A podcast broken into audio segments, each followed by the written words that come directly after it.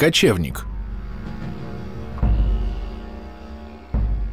Легенда о том, как младший брат-кочевник случайно помог старшему брату открыть ресторан, найти себя и обрести счастье. Жили на Белом берегу два брата – Илка и Нойка. У Илка был маленький чум да белая олениха.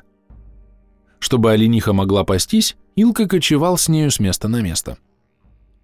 А Нойка остался жить с родителями и после их смерти разбогател. Достались ему большие стада. Часто приходилось Илка просить у брата что-нибудь взаймы, а потом отрабатывать долг. Однажды пошел Илка просить у брата оленьих жил для починки одежды. А Нойка думает, этот неудачник надоел уж мне. Как отвязаться от него? Вот он и говорит. Вот, брат Илка, сейчас я в городе был. Там такие белые оленихи, как твоя, стоят дорого. За одну белую можно пару серых оленей купить. Отведи, продай ее. Поверил Илка и повел белую олениху в город но ему не удалось довести ее до города. Она по дороге рухнула и сдохла. У Илка сердце оборвалось. Тогда он понял, что Нойка обманул его. Не зная, что делать, Илка пошел скитаться по людям. Как-то поймал горностая и спрятал его за пазуху. Может, пригодится? К ночи похолодало так сильно, что Илка не мог уж идти дальше и попросился ночевать в ближайший дом. Стучал, стучал, ответа нет. Не зная, как быть, закутался в плохонькую одежонку, досел под окном. Из дома до него донесся разговор. Он прислушался и осторожно заглянул в окно, чтобы узнать, кто там разговаривает. Видит, в доме шаман с женщиной любезничает. Только успел посмотреть, слышит, по улице кто-то идет. Илка опять сел под окно, а прохожий, это оказался хозяин дома, шаг за шагом по снегу хрусь, хрусь, да к дому сворачивает. «Чего ты здесь сидишь?» – спрашивает. «Да вот, не нашел места, где переночевать. Не пустишь ли к себе?» «Отчего же, заходи, спи», — говорит хозяин. Они вместе вошли во двор, вошли в дом. Жена уж одна сидит. Попросил муж у нее поесть.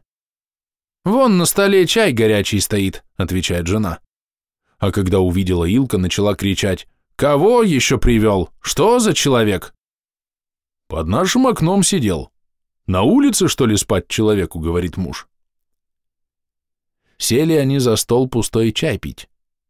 Вдруг горностай зашевелился у Илка за пазухой и крикнул «Тиф!» «Кто это у тебя там, родимый?» — спрашивает хозяин. Это гадалка. Что она отгадывает? Ну-ка, погадай. Она говорит, что под шкурами строганина лежит.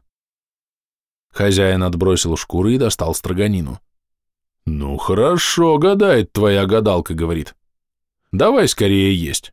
Давно у нас не было такой вкусной еды. Илка прижал горностая к себе покрепче, тот снова чиф. Опять что-то сказала твоя гадалка, спрашивает хозяин. Под шкурами и ватутал есть, говорит. Жена хозяина от злости вспыхнула. «Кого ты в дом привел?» — ругается. А муж тем временем поискал в шкурах и достал ватутел. Стали они с Илка пить. Хозяин ест, пьет и удивляется. «Что ты мне никогда ватутел не подавала? Промерзнешь, устанешь, а кроме хлеба до чая никакой еды. Все, говоришь, у нас нет ничего». Тогда Илка еще раз прижал горностая. «Что еще, братец, говорит твоя гадалка?» – спрашивает хозяин. «В твоем доме нечистый прижился, — говорит. Потому и еда для тебя плоха, потому и пьешь один пустой чай. Хорошая еда нечистому достается, — говорит Илка. «А не поможешь ли ты мне прогнать его? Я тебе что хочешь отдам за это, — говорит хозяин. Договорились. За монету Илка поможет хозяину прогнать нечистого. Вот он и учит его. Возьми Харей, я его выгоню, только ты не пугайся, бей его. Илка поискал в потьмах дома, поискал, да и увидел шамана. Тот сидел тихо, прижавшись в угол. Стал шаман умолять Илка. «Отпусти меня по-хорошему, денег не пожалею». «Хорошо», — говорит Илка, — «давай деньги». Взял он деньги, велел шаману вымазать лицо сажей и сказал, «Ну, выходи, да больше в этом доме не появляйся». Вылез шаман, у хозяина и харе из рук выпал. Таким страшным он ему показался. Хозяин шамана не успел ни разу ударить, так быстро тот убежал. Очень понравился горностай хозяину. Пристал он к гостю. Продай да продай. Так и купил горностая. У Илка теперь завелись деньги, и он отправился домой. Пришел Илка домой и зовет брата Нойка к себе в гости.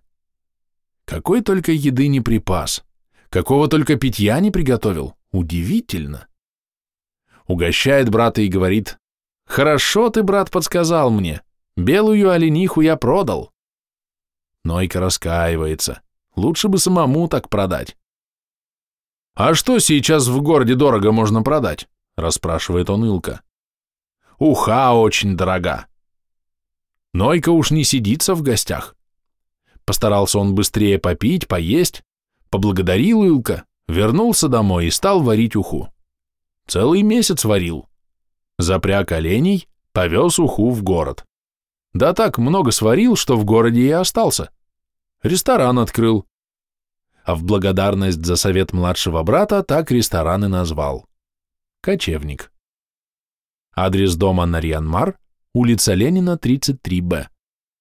Авторы текста Анастасия Подорожная, Андрей Сулейков.